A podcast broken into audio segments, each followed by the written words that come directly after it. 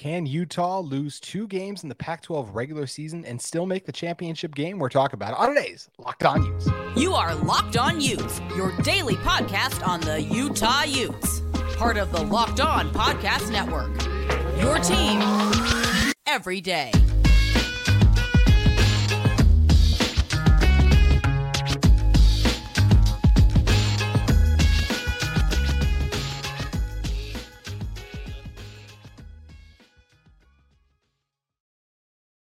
Hello, everyone, and thank you for making Locked On Utes your first listen every single day. We're available on all platforms, including YouTube and wherever you get your podcast. Today's episode is brought to you by Bird Dogs.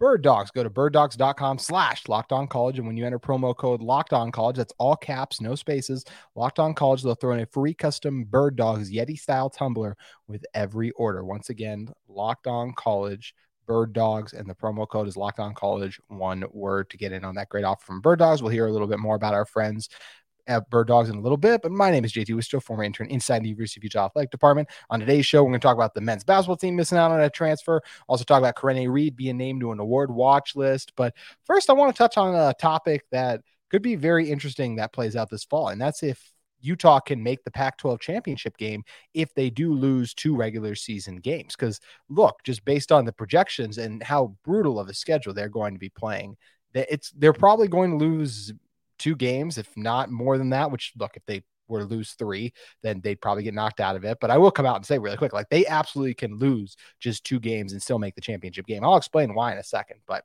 I look, I did my schedule predictions earlier throughout the last few episodes. Been looking at each chunk of the season in a four game samples, right? I had Utah 10 and 2 overall on the season, and I had those two losses in Pac 12 play. I picked at Oregon State and I picked at Washington for those. They could easily lose some of those other games. They could easily beat both of those teams too, because the Pac 12 is going to be really good this year. So there's a lot of different ways the season and everything can play out. And if you're looking at the schedule for Utah football just in general right now, there are some really tough stretches, right? Starting out with Florida and Baylor. That doesn't affect their Pac 12 championship season, but starting out the season with two losses or even one and one can hurt the can hurt you a little bit just going forward in terms of trying to keep up that uh, mentality. Sometimes an early season loss can be good, right? Like gets everyone to realize, man, we already lost one, like we can't lose another, or everything we wanted is over. That can really help. But or sometimes if you lose two, can cause things to spiral. But either way, I mean, look, UCLA and Oregon State, they're two really good teams. Utah has to play them in their first two games to open the Pac-12 regular season. Then you get a little bit of break in Cal, who is still a solid team, but Utah should be able to beat them at home. Then you take on USC and Oregon. That's about as tough a two game stretch as you could have between two teams who who are very well also not just buying for a Pac 12 championship, but the college football playoff.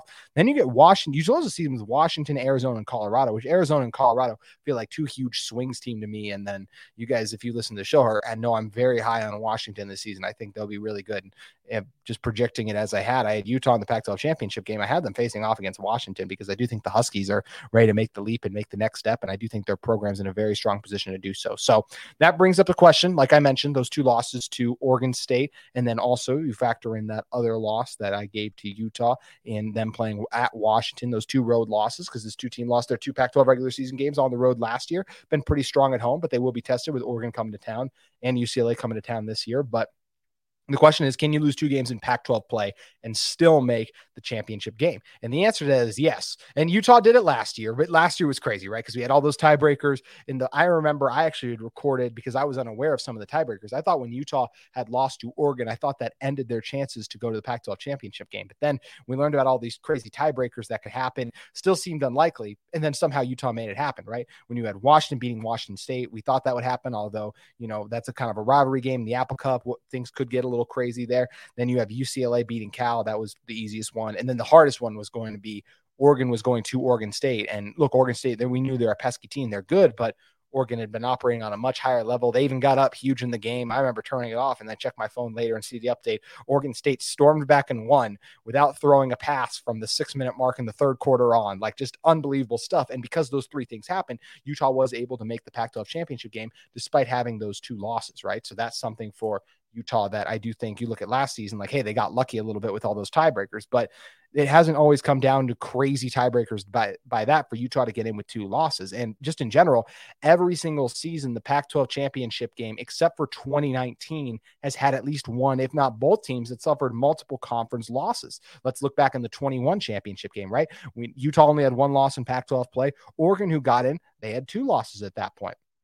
Keep it going to 2019 as i mentioned that's the year that utah and oregon they both only had one loss and this is just once again just looking at the history seeing hey how many two loss teams have made Pac 12 championship game. And the numbers actually is a lot more surprising than you think. And it just feels like it's hard to make it when you have two losses just because we're coming off a season in which it seems so improbable for Utah to make it with two losses, yet they were able to do it. And they've been able to make it with two losses or even more in other instances. For example, let's look at 2018. Utah had three losses and they made the Pac 12 championship game that season. Washington had two losses and they also found themselves in there. So both teams had multiple conference losses in, in the season and were still able to make the championship game. Then in 2017, you had Utah who made it with just one loss and Stanford made it having lost two games in Pac 12 play. So once again, just a ton of ga- games and teams there that featured multiple teams, two conference losses, or at least one team that had lost two games. So you can absolutely lose two games and still make the Pac 12 championship game. That's what it's taught us just looking back on the recent six years we've seen in the conference. Even 2020, I took the COVID year out. But I think USC was undefeated. They were 5 and 0, but the team they played in Oregon at the time, Oregon had two losses. They were 3 and 2 entering that in that weird shortened season. So even that season, you had a team with multiple losses in the Pac 12 championship game. So it shows you it is possible. And the other thing I think that bears mentioning is this is Utah will not be the only Pac 12 team with two losses, in my opinion, because the conference is loaded with talent. Let's look at the FanDuel projected win totals. You have Oregon State at nine and a half, USC with nine and a half, Washington with nine and a half, UCLA Bruins projected at eight and a half, the Utes projected at over eight and a half, and Oregon State with over eight, uh, projected at over eight wins too. So that is by far the most of any Power Five conference too. I shouldn't say by far, but it is the most of any Power Five conference with teams projected to win over eight games. And how are these teams going to be able to win that many games overall, well, they're going to beat up on each other a little bit too, because each team in the Pac 12 faces a gauntlet of a schedule. Some can be more difficult than others, but every single one has their challenges. For example, we already went through Utah's a little bit first, right? They, they have to go on the road to USC, Washington, and Oregon State. And that's not even mentioning getting Oregon and UCLA at home. So three really difficult road games, but they're not the only ones with difficult games, right? Oregon has to go to Washington, to Utah, Remember what happened last time? Oregon went to Utah, obviously. So that's going to be a tough game for them. They also face USC and Oregon State at home. And look, should they be able to defend home against Oregon State, especially? Yeah, but they also should have been able to go in and beat Oregon State last year. And I think Oregon State could be even better this season just based on DJU coming in to solidify the quarterback spot for them. No, they lost some talented players, but I just think overall they could be an even better team this coming season. So Oregon, a tough schedule. How about Washington? They have to go to Oregon State, one of the most challenging places to play in the Pac 12 and they also have to go on, go to the Coliseum and take on USC. And they after that USC stretch, they also play Utah. That's back to back weeks. They play USC and Utah. Now they get to host Utah in that game, but that's not going to be an easy out. Neither is when they host Oregon. So those are four really challenging games there too. And then you get Oregon State as well, and Oregon State hosts Utah and Washington. So two tough home games. They've been good at home, but look, this Utah home winning streak that I've bragged about a lot for the Utes is going to eventually come to an end. And it could come to an end for Oregon State this season, too, with two tough opponents in, in Utah and Washington. And Oregon State, um, they didn't even, they've been, they've only lost, I shouldn't say home streak because they've only lost, they have lost a home game last season. They lost one against USC when the Trojans came to town, but they did not lose one in 2021. So in the last two seasons, they've only lost one home game. Utah in the last two seasons has lost zero home games and hasn't lost a true game dating all the way back to 2018. But they got those two difficult home ones. And their road schedule, where they have to travel, isn't as brutal, but they still have the tough game going to Oregon. And this is an Oregon State team that, as strong as they've been at home, they have had an underwhelming loss or two on the road. So I think that's something that bears watching too. They could be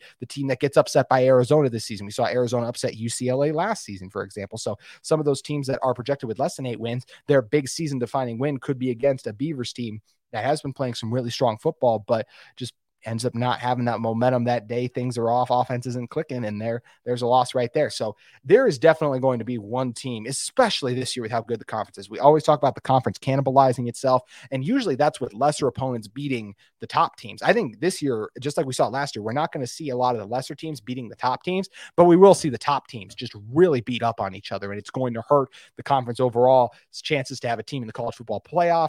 It's but it is also going to open up the opportunity for some of these teams to lose two games and then we'll see those tiebreakers come into effect again. So that's where I do think, look, one of USC, Oregon, and Washington, and I left USC off here too, but USC is a very uh, difficult schedule as well. We, we highlighted some of those games. They don't, they have to play Utah, Oregon, and Washington. So they don't get off easy at all. But either way, back to what I was saying that look, these one of these teams is going to lose multiple games. It's happened every time one of Washington, Oregon, or USC will probably just lose one game, but even then, it's their schedule is brutal enough they could easily lose two as well. So it's going to be really interesting to monitor. But I absolutely believe one team with two losses in Pac-12 play will be in the Pac-12 championship game and be back in Vegas. Now the question is, will that be in will that be Utah? And the other question is, will that just be one team, or will both teams have multiple losses, just like we talked about in 2018, where Utah had three and Washington had two? Anything can happen in the Pac-12, especially when you have this much talent in the conference. It's going to be an incredible season. It'll be interesting to see how the Utes can make it out of it. And one of the things the Utes have going for them is they're going to get some exceptional linebacker play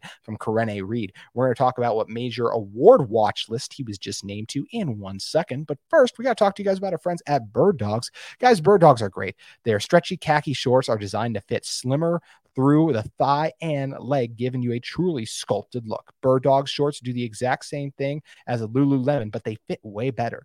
The they fit way better than regular shorts and are made off a stiff, restricting cotton, and bird dogs fix the issues invented by cloud night fabric that just look like khaki but stretches so good you feel a similar way without having to sacrifice the movement.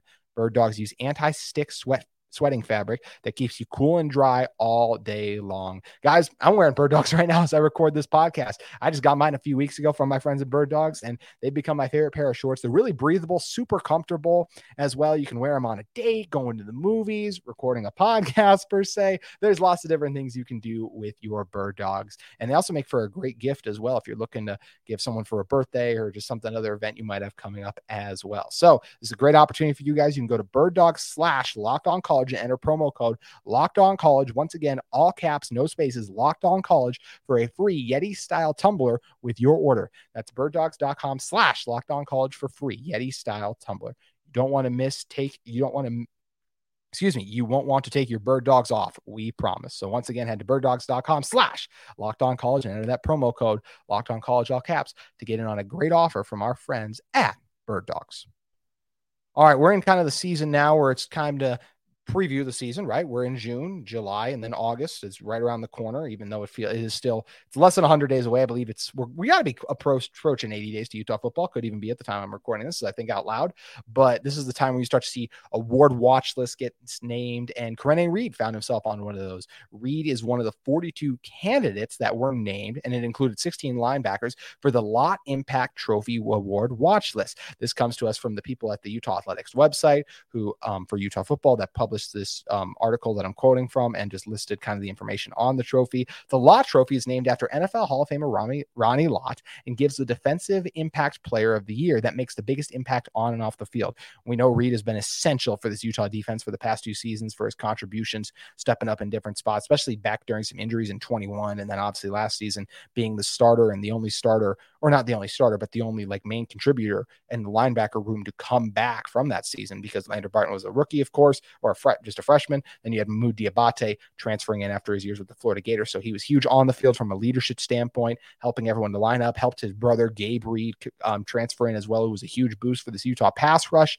And, but he's also a guy who's been very involved in the community. And I think it's great that he's being highlighted and named to this award watch list, award watch list, because he absolutely deserves it for the contributions he's made to the program overall as an individual and just in the community in general too. As I mentioned, helping out and doing different various things that he's uh he's been helped out with. And that's something that Utah football does a great job of. They are very involved in the community. I think that is one thing that's really cool about this program too. But I mentioned right there because kind of some of the off the field stuff that he does. Let's talk about his impact on the field because you talk about a guy who's in 24 games and 20 starts in two years with the Utes. He joined the program back in 21 as a walk on and remember played that season as well in 21. It was Devin Lloyd, Nephi Sewell. When those guys dealt with some injuries, Reid stepped in a little bit and he earned a scholarship after that season too. And then what did he do in 22? He earned all Pac 12 second team honors after leading the linebacker group with 72 tackles. He had nine and a half tackles for loss, five sacks. Also added three pass breakups and an interception with a forced fumble and fumble recovery. Really strong in coverage for this Utah team over the middle field. I think that's something he was very underrated for. He had four or more tackles in 10 of Utah's 14 games last season, including including his season high 10 stops, 1.5 tackles for loss at Arizona State. He recorded at least one sack in three straight games against UCLA, USC, and Washington State. Also forced a fumble against the Cougars with five tackles. That's one thing that Reid doesn't get a lot of credit for, in my opinion, that he deserves to, is his speed that he brings. That's one thing that Morgan Scalley gets so creative with his blitzes, right? He does a great job timing those, disguising and making it look like he's not coming Also does a good job with his hands. If an offensive lineman can't step over in time, they'll try to reach out to be able to block him a little bit. He does a good job knocking those hands down, and he has the speed to be able to bring guys down. He had a huge sack on Caleb Williams, I remember, in the USC game. That was essential to the Utes' opportunity to be able to come back and beat the Trojans late in that game, back at the one that was at Rice Eccles. And even looking back in 21, you could see the signs that he was going to be special as he played in 10 games with six starts, posting 45 tackles. He had two and a half tackles for loss and a sack, also contributing three back pass breakups, and an interception. His breakout game came against Washington State, where he cor- recorded a career high 15 tackles with one sack. So, once again, this is a guy who stepped in, huge expectations. Utah needs a linebacker in 2021 against the Cougars. And what does he do? Gets 15 tackles, still his career high, bursts onto the scene. And this was after joining the program in 2021 as that walk on, as we mentioned. So, absolutely earned his scholarship, earned the spot. And we talk about Karene Reid, too. You're talking about a guy who does a really good job flowing to the ball. That was something I would get frustrated with Mood Diabate at, is sometimes he would be a little slow to flow to the ball or he would overreact and kind of run himself out of plays. Reid doesn't do that. He does a very good job getting around offensive linemen, trying to climb to the second level and reach him to. Also, a very strong tackler. Does a good job wrapping up in space. There are times he misses a couple tackles too, but I thought overall he was the strongest tackler in this Utah linebacker unit last year and just always found himself in the right place to make plays. We already highlighted his abilities as a blitzer too. I think he does a really good job of figuring out what an offense is trying to do recognizing when they're trying to do a run fake or a pass fake, does a good job getting coverage over the middle of the field. Mentioned some of those pass breakups. He's very quick, does a good job reading quarterbacks' eyes and can close on balls quickly. And Another thing that the stats don't show, and all those stats, once again, were courtesy of the Utah Athletics website. We appreciate the hardworking team they have up there that distributes those press releases with all those listed. And but when you talk about Reid, you're talking about a guy who's a leader too. I mentioned recruiting his brother a little bit. Him and Gabe were both at um, Spencer Fano's house when he announced his commitment. I feel like they were in their cousins with Fano, so they were, I believe, they were part of that process too, communicating with him about what a great fit and place Utah is. And look, I think he was a, a huge voice in the locker room too. Once again, this is a guy only played in one season and then had to was the only one on that linebacker corps who had multiple years of playing experience. Even like guys like Justin Medlock and Lander Barton were looking to him, and even Mohamoud Diabate when he was a little confused. I'm sure he was going over to Reid and talking it out with him and talking about things he needed to do better. And that's where Reid was able to step in and help and really lead this room and it's something that made this Utah defense a lot better because of it, because of the impact that Reid made as a leader and just ability to shut guys down. So many big run stops on fourth and third down. Mentioned some of the sacks too. Does a good job getting to the edge quickly, finding and locating the ball, can fill holes, and a strong tackler too. So I'm a huge fan of Karene Reid's game. I think it's awesome he's getting highlighted here, and I hope he has an outstanding season. I think him and Lander as well as the com- whatever Levani Damuni and then Justin Medlock will factor into that too. I think Utah is going to have one of the best linebacking corps in the Pac 12 this year. Last year had its growing pains, right? With Reid in his second year still starting, some ups and downs, but I still thought overall mostly positive stuff. Lander in his first season, not just starting, but if college football, then you get Mohamoud Diabate in just his second season playing off ball linebacker and learning an entire new defensive system. And look, Levani Damuni will have to do that too, but he's a guy who's at least more familiar with Pac 12 play. He's faced some of these teams, he knows what they like to do, and he's more comfortable playing off the ball as well. So I'm excited to see what this Utah linebacker room can do. And I love that this award also, once again, recognizes on and off the field impact because that is definitely something that Karene deserves recognition for. So, once again, one of the 42 candidates, including 16 linebackers, named the Lott Trophy.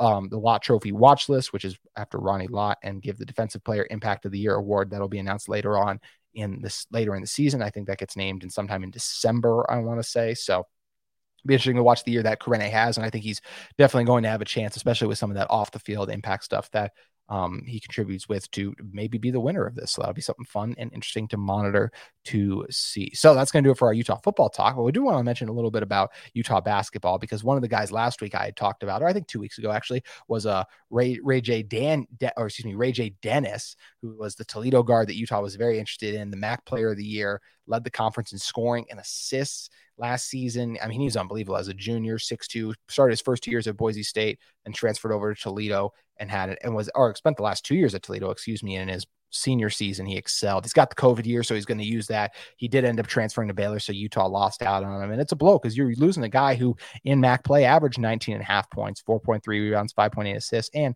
48% shooting from the field. As I mentioned, he did go over to Baylor, which look, the Baylor basketball program, they just won a national championship back in 2021. It's it makes a lot of sense why he would want to go join and be a part of that. But it is a bummer for this Utah basketball team because this was a dynamic playmaking guard. I love the way he finished around the hoop as a good shooter, can create his own shot and create for others too. And just that athleticism in the backcourt.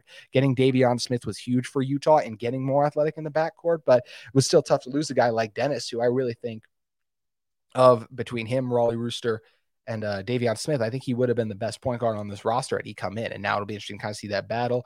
Will it be Deivon Smith? Is Rollie's familiarity with the system going to give him the edge? That's something that's going to be a fun battle to watch as camp approaches. But definitely a bummer to miss out on him because this is a guy who, look, Branden Carlson probably would have still led the team in scoring next season, but Ray J would have had a chance to do it. Such a special player. I think he would have fit really well in this offense too. But as I mentioned, in the end, ends up going over to Baylor. So a little bit of a blow for the basketball team. And now still means they have a, a roster spot open. Will be interesting to see who they look for to fill it. There's still some talented names in the transfer portal. So I'd love to hear from you guys if there are any players out there that you'd like to add. I think where Utah will go with that spot is going to be a guard. I think that just makes the most sense because you want to continue to get explosive, have more guys who can handle the ball. Especially when you lose Marco, you lose a guy who's so good at running Craig Smith's system. Obviously, knew how to get everyone else's, um, knew ever where everyone else was supposed to be, could play multiple positions, could handle the ball, right? And with Stefanovic leaving as well, right now, Rollie Worster, Deivon Smith are probably the two guys I feel the most comfortable doing that. You got other guys like a Gabe Madsen can bring it up, but I don't know what Gabe can't create for the other guys as much, right? He just provides that gravity and the spacing because he is such an exceptional knockdown shooter. So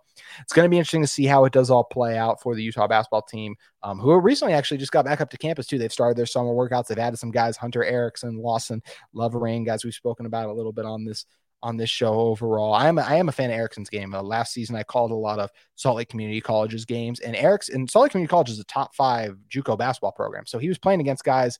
Um, he was playing with some of his teammates who were going to schools like Mississippi State, um, UAB, and other talented guards who are spread out all over the country. Just guys who are going to all these different places. So Erickson can absolutely play. It'll be interesting to see if he can crack the rotation. Just because look, this Utah basketball team has a lot of guys who can play, obviously, but the question is, can they play? The, can the team play at a high level in the Pac-12 and finish the start the season or didn't start the season outstanding, but still have a strong middle of the season. Just have a more complete season. That's something this Utah team hasn't had yet. I think that's something I would love to see in Craig Smith's third season. And once again, with Ray J. Dennis not coming, they're going to lose a little bit of explosive potential explosiveness in the backcourt. But that's why you still got Deivon Smith, so you have some of that, and still some time to recruit another player. So it's going to be very interesting to see what Utah basketball is going to do. That is going to do it for our show today. Make sure you guys come back tomorrow. I've been teasing recruiting a little bit all week long, so we're definitely going to hit that. Also, we'll be doing a Q and A, so make sure you guys send in your questions. You guys can message them to me at JT Wistrcill. You can message them to our channel at Locked On Utes, tag them, or just leave them in the comments below, and we'll get to as many as we can on Friday's show. We've gotten to everyone's questions on every other Q and A so far, so I don't see why Fridays won't be any different. But once again, we'll be talking about some Utah recruiting on tomorrow's Locked On Utes. We'll see you then.